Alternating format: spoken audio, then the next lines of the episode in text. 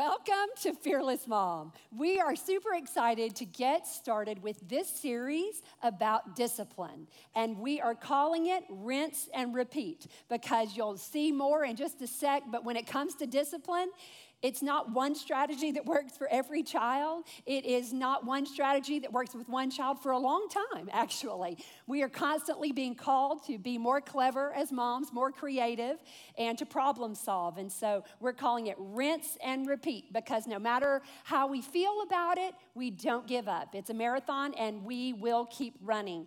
I often um, open it up to a Q&A when I'm speaking somewhere or even here in our um, facility at Lake Hills Church. And almost all of the questions I get from moms are about discipline.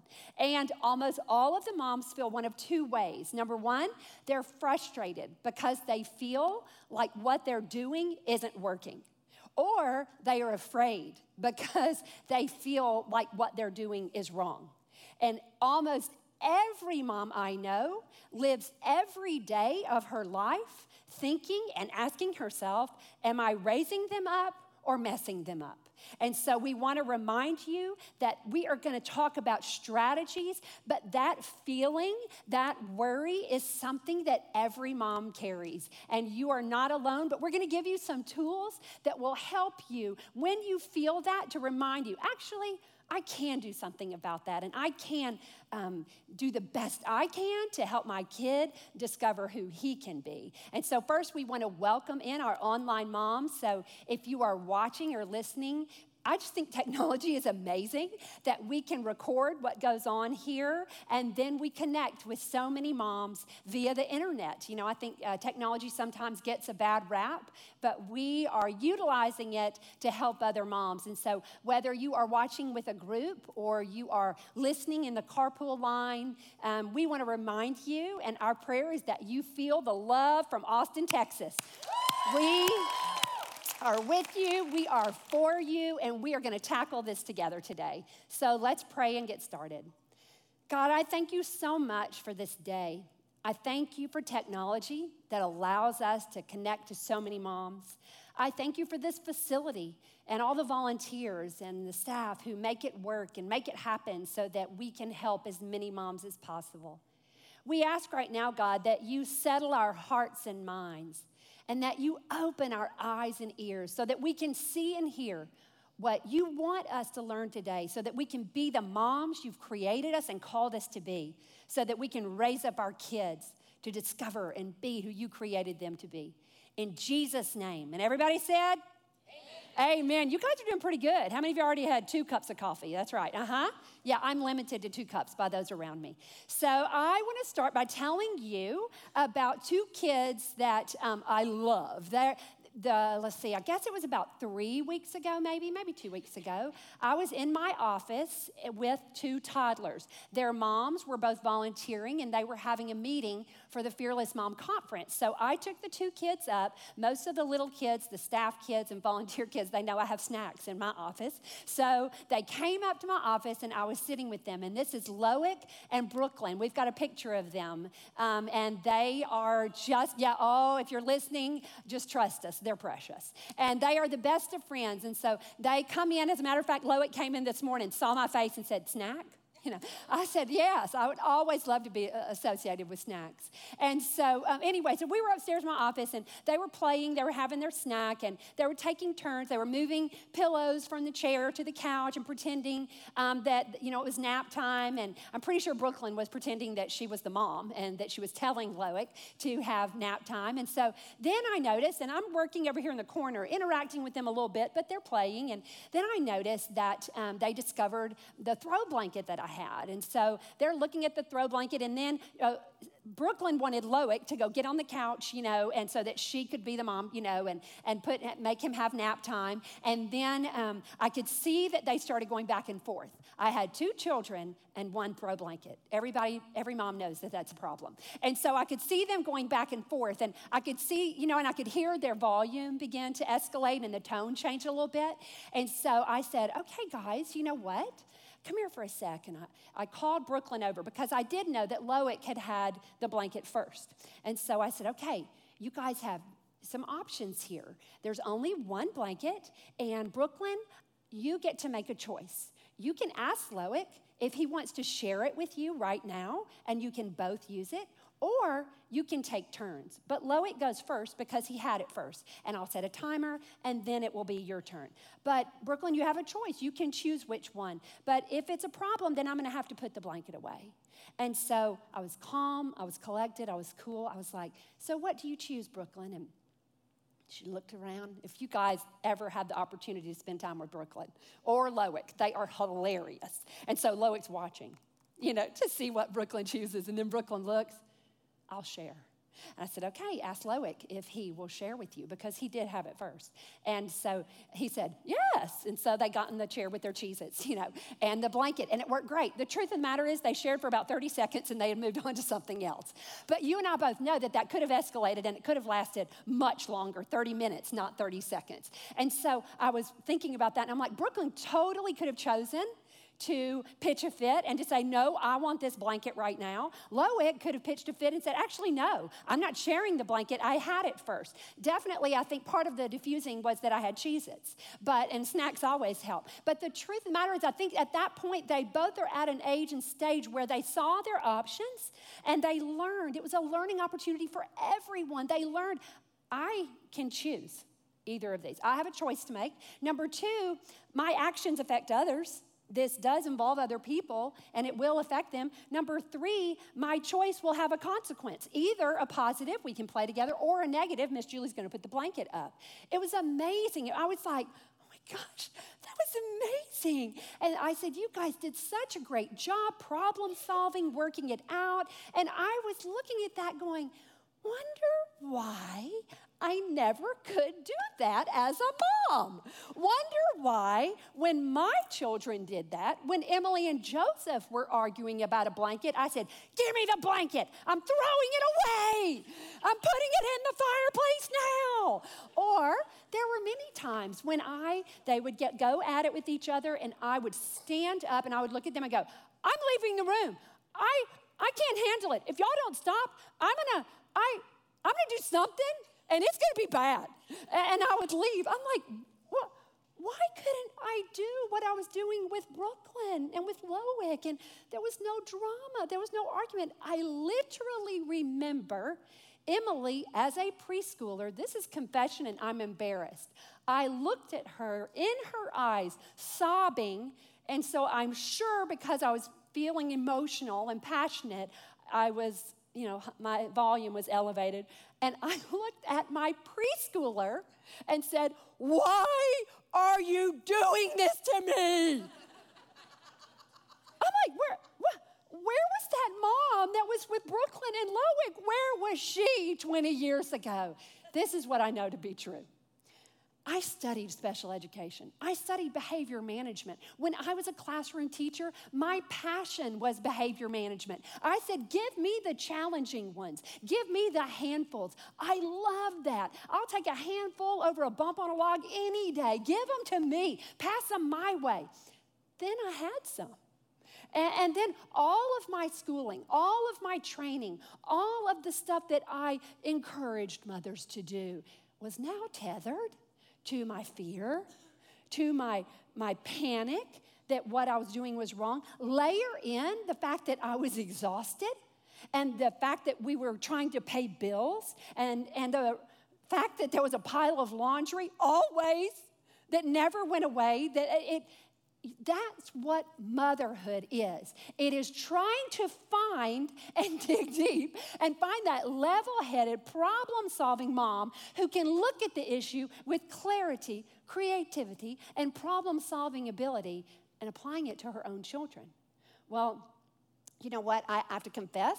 I did it probably over the last 25 years. I've probably hit that mom about three times. But the good news is that today, we are going to look at strategies to do just that because I know for a fact that my children met my level. They met me at my level. If I escalated, they escalated. You see, Loic in Brooklyn, I was talking to them like this. I was just talking in an inside voice. I didn't embarrass anyone. I didn't call anyone out. I said, hey guys, we got a problem here and we're going to solve it. As opposed to my children, go to your room, you know, because I didn't have a solution. So, what we're gonna do, we all know that those emotions and those situations, and we talked about self care, you're tired, you're hungry, you haven't exercised, you are illogical, you are irrational, you're fearful, you're frustrated, all of those things. So, what we're gonna do is we're gonna take a look at that and go, okay, how can I dig deep and find that mom and solve these problems with clarity, creativity, and problem solving ability? Uh, problem solving ability, because it's not about the stage of life you're in when I was reading, when I was studying for this, I did apologize to both of my children. I called and I said, I know more now. I'm studying more now. I can look at it more objectively now. And I want, I'm going to be an amazing grandmother. And I'm going to be so much more helpful because we know that because we are emotionally connected to our children, and that's a good thing, whether by birth, you had those children by marriage, by adoption, by fostering. It doesn't matter. If you're responsible for them, then you're emotionally charged about them. And that's appropriate. That's not something to be embarrassed about or ashamed of, but we embrace our responsibility to put those emotions in check and to leverage them for good. And so we are going to, anybody in here interested in learning how to discipline without drama? Anyone? Oh, okay. Yes, I see all the moms. And so here's what we're going to do you're going to turn to your neighbor and say, No more mama drama. Turn to your other neighbor and say, I said no more mama drama.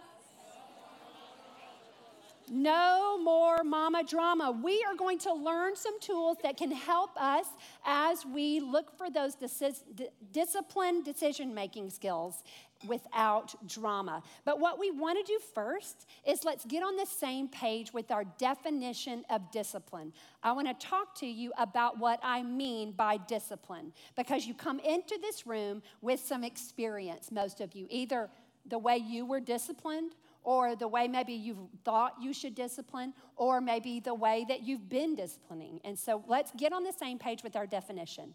Discipline means teaching and training children to become, ready, resilient, competent, independent, say independent. independent. Say it louder like you mean it this time.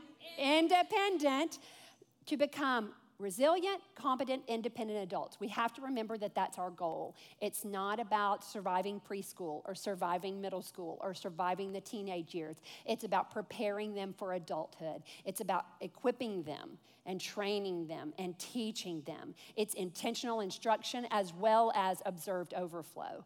It is teaching them and equipping them to be resilient. We want them to be able to function in the real world. We know for a fact that children go to college or leave the home at some point, whether they go to college or not. We know that there will come a time when they have to make decisions on their own. You only learn how to make decisions if you're given the opportunity to make decisions. So we're going to work that in. I want to remind you that in Fearless Mom, we embrace the responsibility of being teacher and trainer. If you haven't already, listen or watch the parenting posture from the fall, and that will remind you how we are called, we are given the responsibility to be an authoritative mother, an authoritative parent who is not pushover Paula or Sergeant Sally, but disciplines and trains and teaches and embraces that authority. So let's look at Proverbs 22 6. Train up a child in the way he should what? That's just a little reminder about the independence that we're working toward. Train up a child in the way he should go, and even when he is old, he will not depart from it. This isn't a promise. If I have him in church every Sunday, he's going to make all the right decisions. It's saying it's your job to do your best to set him up for his best. It's your job to work at it and do your best to set her up for her best. Um, so that's our responsibility, and we embrace that responsibility. And often moms will ask me, I'm going to tell you, everywhere I go when I do Q&A, a mother will ask me about a specific behavior. I can't get my child to blank. be ready on time. I can't get my child to clean up his room. I can't get my child to um, quit hitting his sister. Whatever the specific behavior is, I almost always respond with the exact same solution, with the exact same thing. I will tell you there are two kinds of behavior acceptable and unacceptable. And so you must address both, actually. Acceptable, we, ex- we address, but we praise and we reward. And then unacceptable, we correct and we give a negative consequence. So let's look. I have a graphic up here that reminds you of the simple discipline. And if you're listening, we'll post this so that you have it right in front of you. Um, it applies to almost every situation. How you present it and the consequence you choose may be unique to your situation or may be specific to your child, but here it is establish the desired behavior, state what you expect, and uh, then, number two, articulate that and model it for your child. If you want your child to quit yelling, I suggest that you quit yelling, quit yelling. That's what I would do. I can't just tell you the number of times I would scream at them, stop yelling, you know, or be quiet. And actually, classroom Julie knows for a fact when I'm teaching a large group of children, they match me. And if I want them to listen, I just get quiet. It's amazing. But Mom Julie didn't always, didn't always employ that same thing.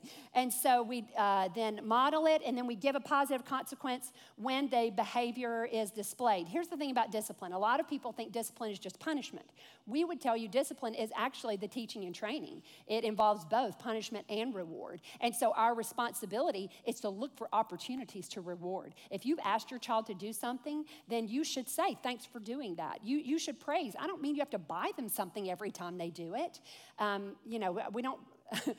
we don't reward kids for living in our house. You know, I, I, would just say, you know, hey, I noticed how you did that. I'm trying to, especially if you have a kid who is, um, you're having to implement the discipline, the negative consequences more, look and work for every opportunity you can to give positive. And then what's number five? Rinse and repeat. And if I could, I would put 35 overs, maybe 45, maybe 450, over and over and over and over. But Julie, it's not working. I'll go, well, has he left the house yet? Is it, you know, keep on. You, it, it's, not, it's a marathon, not a sprint. That's what I think we do. I think we look at one behavior and we go, but I'm trying to fix this behavior. And I'm like, hey, back up. You're trying to raise an adult. And so it, if I'm trying to get my child to quit hitting his sister, then what I'm really trying to do is to raise a kind adult who is aware of personal space and that his actions affect others. If you tell me that, hey, Julie, you're, you're working on kindness, I understand that that is a concept that will take longer to learn than one day or one week. But if you tell me when I focus on, I'm just trying to get him to stop now, you know, then I get overwhelmed, I get frustrated, I get mad at him, I worry like nothing's working. My mind immediately goes, he's definitely going to be in juvie. I can tell by the way he hits his sister that he's going to probably be arrested for armed robbery. It's so clear to me, you know. But now back up. Get some common sense here and go, actually, this is, this is a marathon, and I'm going to keep running. It's a marathon, not a sprint, because heads up, if you have a toddler right now, you will revisit toddlerhood when they're teenagers. That's not bad. That is called the cycle of life. The arguments you have, that, that, just, just remember the conversations because you'll be having them again. It's just the person's a little bit bigger, you know, but you're having the same things. And so it's a marathon. Don't get frustrated. You're not blindsided by that. I know to expect it, I know it's part of it. That doesn't mean I lower my expectations. Oh, this is typical. It can be typical, it can be understandable, and still be unacceptable. So I do not lower the bar. I still address it. I still get a, give a negative consequence. But when I know it's coming, or when I feel like, oh, this is what everybody does, because that's really what we're worried about. We're really looking at that going, I'm obviously doing it wrong. There's obviously something I could be doing to stop that behavior right now. Or I'm panicking. Um, I'm afraid that she's going to grow up and treat everyone like this. And, and all of those emotions are entering our minds, entering our hearts. You cannot problem solve rationally and logically when you're in your amygdala. And so, what we want to do is we want to learn how to go, oh, this is normal. I'm okay. I can take a break from this. And even if it's not normal, let's say it is unique to your child. Okay, this is a marathon. This is a marathon. It's okay if I take a break from the marathon and get a piece of chocolate and breathe, and then I'll go back to it. It's a marathon that you can rejoin at any time. And so, what we want to do is go, okay, what's the big picture here? Let's look at discipline. It's teaching and training to raise adults, to equip them. And then also, if you're thinking, I don't know what to address, what's, what's big and what's little, how do I know? We're going to talk more about that, but this is what I would say. Usually, I'll go look at that behavior and picture it in a classroom. Is it appropriate? Picture it in a dorm room. Is it okay? Picture it in a boardroom is that going to work to my child's benefit? And so that's how you know when and uh, when to address something and when not to. And we focus, go back to the series on pirate parenting, the things that we do not waver on authority, responsibility, gratitude, and honesty. ARG, easy to remember, authority, responsibility, gratitude, and honesty. Lots more on that in that series. But we have to remember that discipline is more about shaping a child's heart than fixing a child's behavior. Discipline is more about shaping a child's heart than fixing a child's behavior. It's all about preparing him or her for life. And so, how do we do that? If I stop that behavior right there, I may have stopped that behavior, but have I equipped her to know what to do in the future? And so, we're going to look at Proverbs 4:23. We say this a lot. Guard your heart above all else, for it determines the course of your life. The best thing I can give to my children is the one thing that can prepare them for anything. And that's their own relationship with God, their own understanding that God has a vision and a plan for their life, and that Jesus saves them and is forgiving, and then to let them live that out. That's the one thing you can give them that can prepare them for everything. But along the way, we are going to implement some fearless discipline. And that's what I want to talk to you about. What does fearless discipline look like? How do we remove the drama? And what drama am I talking about? Because as I said with Loic and with Brooklyn, I was so calm. I offered them choices. It was so clear to me, and I never raised my voice. Why? Because I'm not afraid that I parented them wrong. I'm not worried. I'm not offended by their behavior. I'm not any of those things. But sometimes, even with Brooklyn and Loic and with my children, I don't have the opportunity to give them choices. If my child darts out into the parking lot at Target, I cannot go, You have two choices. Either you get smashed by a car or you come stand with me you get to make the choice. I pray you make the wise one. That, that, that's not right. There are definitely times when we have to direct and when we have to use a firm tone. And so um, I need you to apply some wisdom, discernment, and common sense to what we're saying today. So, fearless discipline. Number one, we want to minimize yelling and maximize training. What's my job? I'm training for them to be independent. I'm training them. Training is a long term thing, training is a lifetime thing. You know, I'm 50 years old. No lie, I was reprimanded by my dad like a couple of months ago. He heard me on the phone with mom, and um, I was getting my mom worked up about a family member, and my dad told my mom, I'm 50, guys, tell Julie to call me on my phone. and I said, Mom, why is dad talking like that? And um, she said, He says that he wants you to call him. I said, Mom, I can hear him. Why, just hand him the phone. And she goes, and then I hear him again, tell Julie to call me on my phone. I'm like, Mom, do you think he wants to give me a present? And she said, That is not what it sounds like. And so I called dad. He said, Hello. And you know what? My mom and I were just getting worked up, talking about a situation that really didn't directly affect us, you know? And so he goes, Quit talking about them and start praying for them. That is the right thing to do. Yes, sir, bye. And I call mom. I'm like, why were you standing next to dad when we were talking? parenting is a lifetime it is a lifetime sport. And so yeah i'm like mom did you just meet him? Anyway um, he was right he was right. And my mom's texting me dad doesn't know the whole story. So i said mom dad was right he was right. We rolled our eyes and moved on. But anyway it's a lifetime sport so minimize yelling and maximize training. Um, so when i look at why do i yell why do i overreact why can't I be reasonable? Why can't I be logical? It's because I'm usually angry. And um, I'm going to throw some Gottman in there because you know they're the sociological gurus. And so the Gottman Institute actually. Um, has a thing called the anger iceberg. The anger iceberg. And the point is that anger, you've heard me say it before, is a secondary emotion.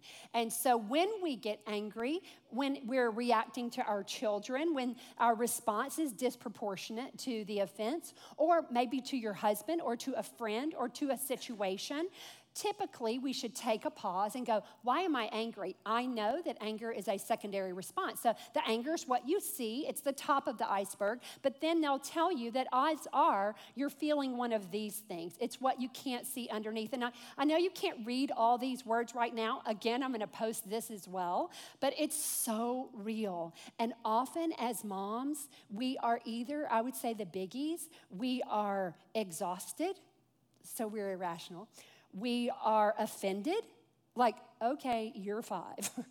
or we are embarrassed if it happens in front of someone else, um, or we're afraid.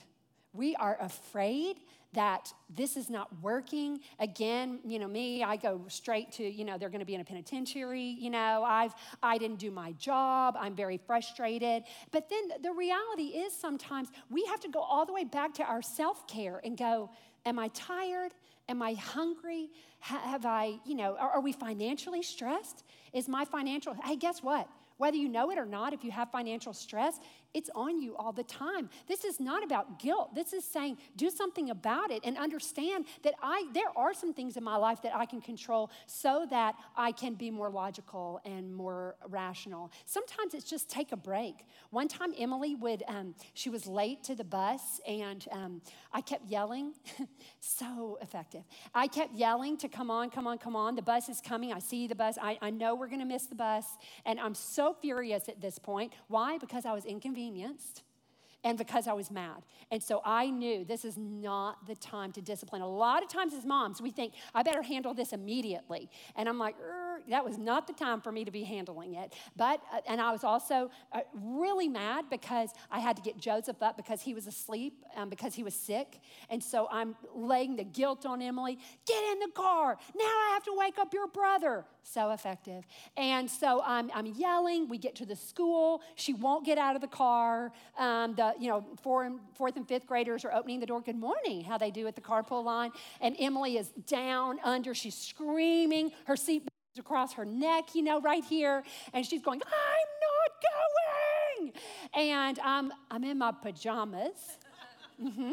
So I couldn't get out of the car. So now I'm mad, I'm tired, I'm furious, and I knew I need a break from this. You know, I can't rationally think that. And I knew she wasn't getting out of the car. I knew I couldn't walk her in because I was in my pajamas. And uh, I do have my limits, y'all. I do have some pride. I only went to the bus stop in my pajamas. And so then I get home and I gave her a breakdown. I just said, You get ready and I'll wait up here. I knew that I needed to take a breath. So I want to tell you some something you can do when you sense that. If you are an overreactor, if you are a passionate person and you go, "This is me. I'm I'm irrationally responding," um, and you want to minimize your yelling. Number one, be aware. Be aware. Call it what it is, guys. Call it what it is, and understand it's not productive. I understand that you're frustrated and mad, but you're not getting anywhere closer to your goal of an independent child. So call it what it is. I was an overreactor. I will tell you that now, particularly when I was tired. I am an overreactor. So now that I've studied so much and become aware, like, okay, that's my amygdala. I eat, the louder I yell, it's less likely to move to my prefrontal cortex. But I know that something, there's something I can do. I can breathe. And I'm gonna do the eight count breathing for y'all. Ready? I literally do this and I promise you it helps because breathing is not just a response, it also tells your body what's going on. So if I'm breathing fast, it's telling my body I'm in fight or flight. So therefore, if I slow my breathing, now my body's not reacting and thinking I'm in fight or flight. So it, it, there's so much to be learned. So here's my eight count breathing breathe in for four, hold for four, breathe out for eight. Ready? Do it with me. Ready? We're gonna breathe in for four. Breathe in. One, two, three, four. Hold six, seven, eight. Breathe out. Two, three, four, five, six, seven, eight. Breathe in. Two, three, four. Hold. Six, seven, eight. Breathe out. Two, three, four, five, six, seven, eight. Some of you want to take a nap right now. Is that amazing? And that's a tool that we can use and we'll learn also. It's a tool we can give our kids. That is a great tool. It, it's that take a breath, take a break, watch your tone, watch your face. That's for moms as much as it is for children. That now, and then remember, if I remember the training, that it's not just I'm fixing that behavior, but I'm training for adulthood. That helps. And then I stop the yelling. Stop. If you catch yourself, stop your catch yourself before you wreck yourself. That is from an inappropriate movie. So number two, minimize tension, maximize connection. Minimize tension, maximize connection. If you feel, if you begin to sense a season, a period of time, an ongoing time where you feel tension between you and your child, do something about it. First, remember it's a season, it's not gonna last forever. And then, second, do something about it. Work for connection. And that's different with every child. And if you are a mom who works outside the home, if you are a mom with multiple children, if you are a mom who just had another baby, then odds are guilt may be driving a lot of your decisions because you're thinking, well, if I didn't have this other baby, I would be able to spend time with him. Or if we didn't have to move, I could do. Well, if I didn't have a job, well, if I, whatever it is, I will tell you, there's, a, there's an if situation for every situation. If I didn't stay at home, then I wouldn't be as frustrated. If I didn't work outside the home, I wouldn't be as frustrated. There's an if for everything. Stop ifing and start problem solving. It is what it is, whatever your situation.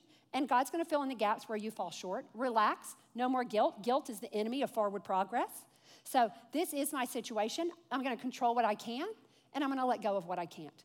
I'm going to control what I can, let go of what I can't. And so, what I'm going to do is I'm going to go, you know what? I've been feeling um, a little distant from this child. A lot of times, guilt sets in just about that. I'm embarrassed that I don't like my child. I'm embarrassed that I don't want to. Everybody else really enjoys their kids. Hey, heads up, no, they don't.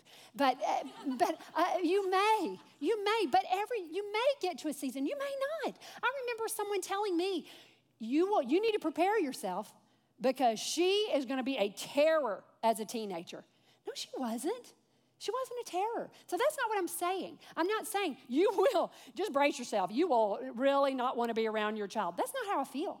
But I'm saying if you get to a stage, remember, it's just a little season, and then do something about it. Work on the connection. With Joe, Joe was so quiet and he didn't really articulate a lot of stuff. So on sometimes I would wonder, like, are we really connected? Like, what, what is, do I really know what he likes? Because with Emily, you don't wonder. You know how she's feeling and why she's feeling it and everything else. And then with Joe, I had to dig a little deeper and I had to try to figure out. So I would encourage you if you're feeling distant from one of your children or you can't understand them, you know what? I went to a counselor with Emily and I told y'all that. I said, could it be her hormones? She was four. Um, could it be her hormones? Is that, can that? And the doctor said, no, but it could be yours. Mm-hmm. And so I do believe, though, we underestimate the role we play. And I'm not saying this because of guilt. I'm saying this because I did it many times. I escalated, which told her to escalate. I reacted, which told him to react. And so, if I had it to do all over again, like I said, I'm going to be an amazing grandmother. If I had it to do all over again, I would figure it out, figure out why, and bring that yelling down and minimize the tension and maximize connection. If you um, don't have it already, the Five Love Languages book, to understand how you, you, may be thinking, I am pouring out my love to this teenager. Of course, he knows, but you may be pouring something and he's receiving it differently.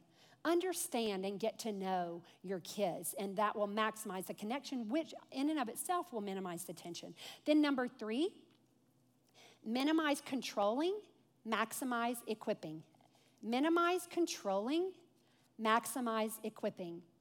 This is where wisdom and discernment play a huge role because I can't tell you when you can let your child do this independently or that independently.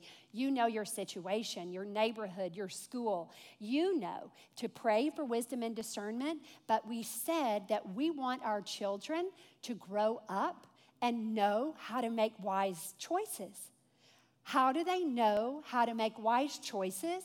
unless we've given them the opportunity to make choices. So, whenever possible, allow your child to make choices.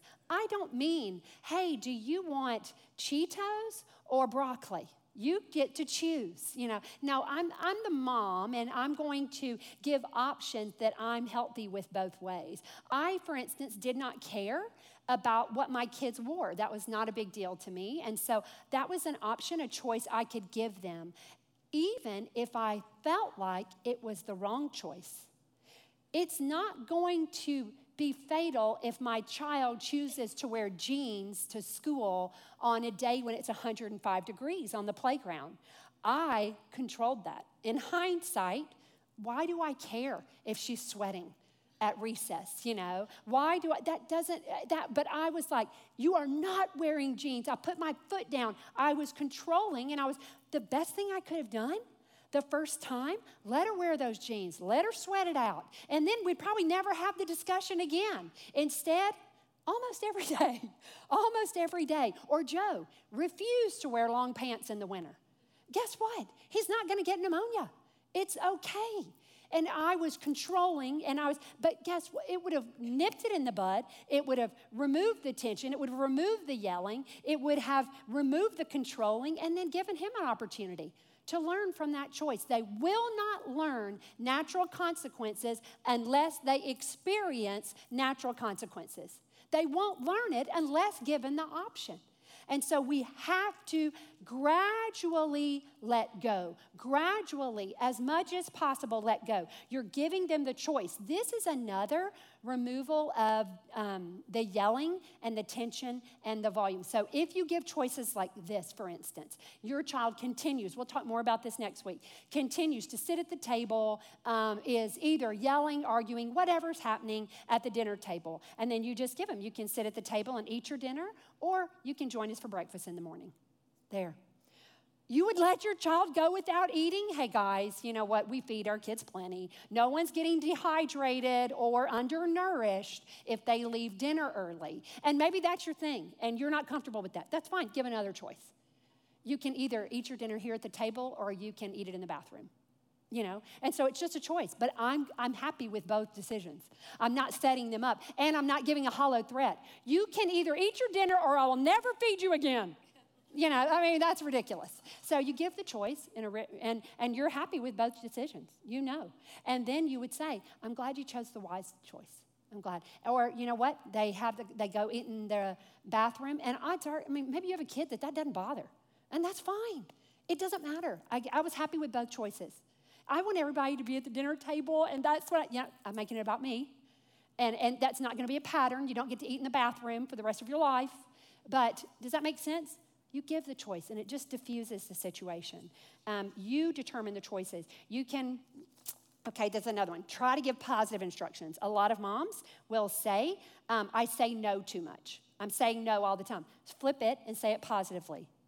Can I go outside after you finish your homework? I didn't say no. I didn't say, Can I go to the movie? Um, absolutely. Do you have the money and gas for your car? Sure. I'm not, have you done your homework? Have you, I'm not saying no, I'm saying if you've done these things. There are some things I say no about. But I'm every opportunity I get, instead of stop running, I say walking feet. Instead of quit climbing on everything. You see, now I'm frustrated, and that's motivating. I just say feet on the ground, feet on the ground, or you're gonna have to sit by me the whole time. So now I've given choices and they get to choose. And then I say, oh, wise choice. I, I bet you'll have more fun. And so move on. So you minimize that. Now, control what you can, make peace with what you cannot. You can't make your child eat, you know, unless you're going to force it down their throat. You can't make your child sleep. Emily had major sleep issues when she was young, and I would worry about it and I would get frantic. And finally, I go, hey, you know what, Emily? Um, your body is going to let you tell you when you need to sleep. So go in your room and you can read until you fall asleep. And that's fine. I gave her boundaries. That, and of course, I'm stressed out telling Mac, what if she's exhausted and then she's a terror at school tomorrow? And Mac is like, then they'll handle it at school. It's not fatal. You see what I'm saying? So when you have that opportunity, and then she would suffer from the natural consequences and maybe go to bed earlier the next night. Knowing Emily, she just doesn't need a lot of sleep. She needs one sleep in day to catch up, and then she's fine. But I made it an issue every night unnecessarily. Learn from my mistakes. Again, don't worry about it. I've already apologized to Emily.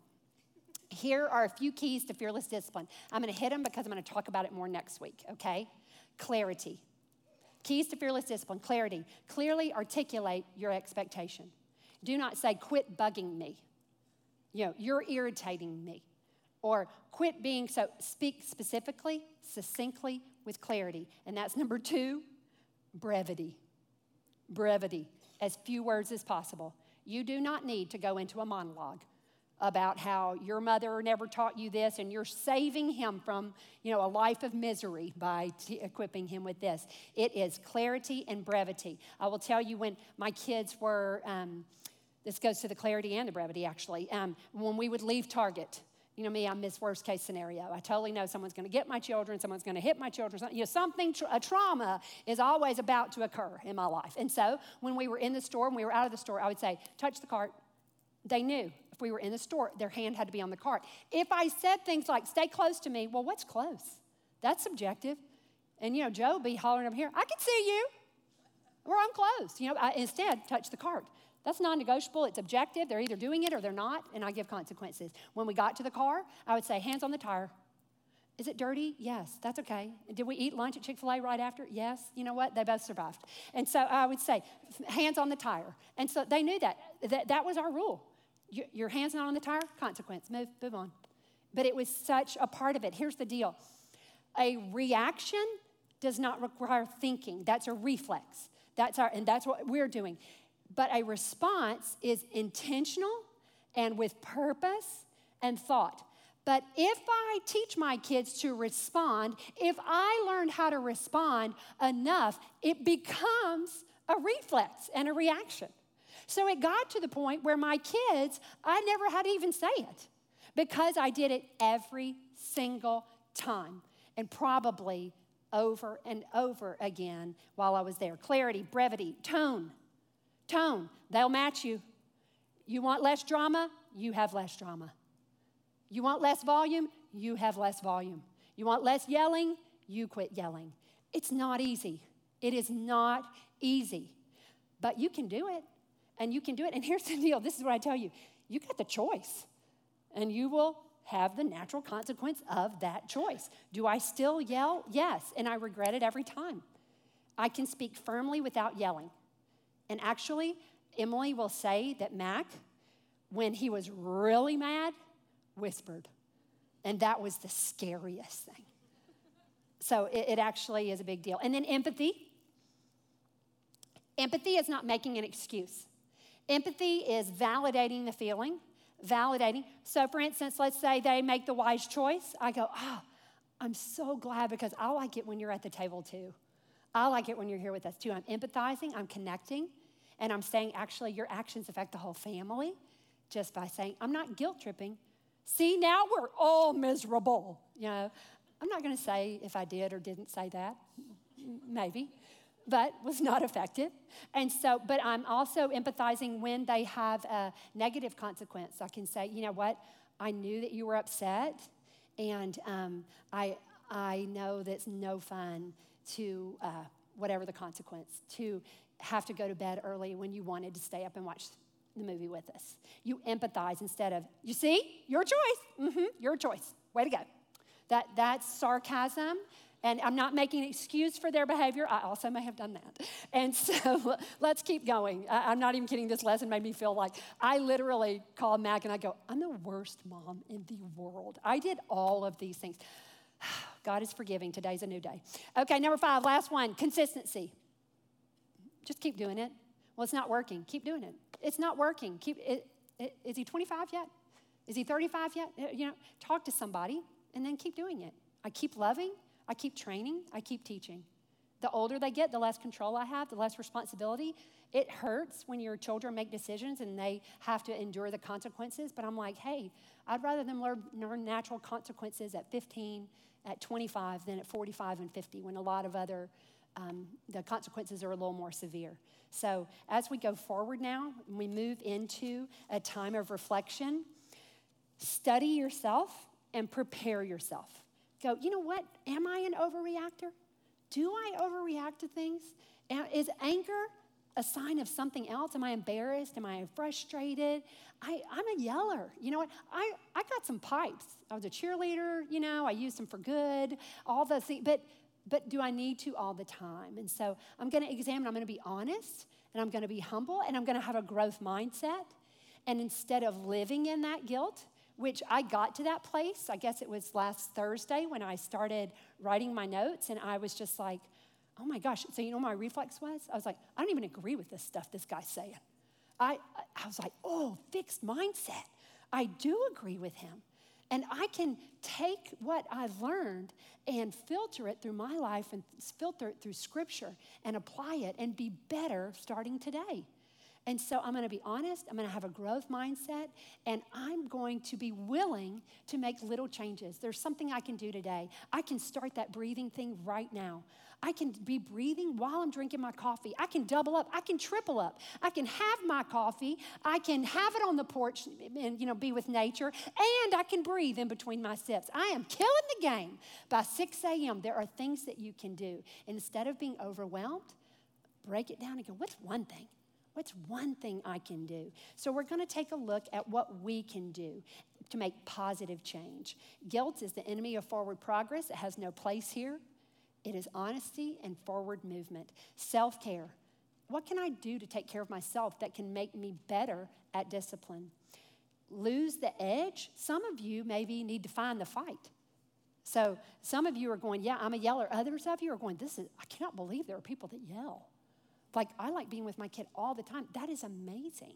And so maybe you need to find some grit, you know? Some of us need to lose our edge, others of us need to find the grit because we've already said you got to be the authority. You got to step in there and embrace the responsibility. And so I'm going to leave this verse up on the screen. Let's put it up. It is Proverbs 31. When she speaks, her words are wise, and she gives instructions without kindness. She carefully watches everything in her household. And look at that carefully watches everything in her household and suffers nothing from laziness. She's at work. Let's pray. God, I thank you so much for this time. I thank you for the calling and the responsibility of motherhood. I ask that you ease our hearts and minds, that you, you show us where we need to change, but let us see if we're stuck in guilt. Let us see if we're stuck in a fixed mindset. We're here, we're listening, we're watching because we want to get better. Help us get better. Show me what I can do. One thing to have a better day so my kids have a better day. In Jesus' name, amen.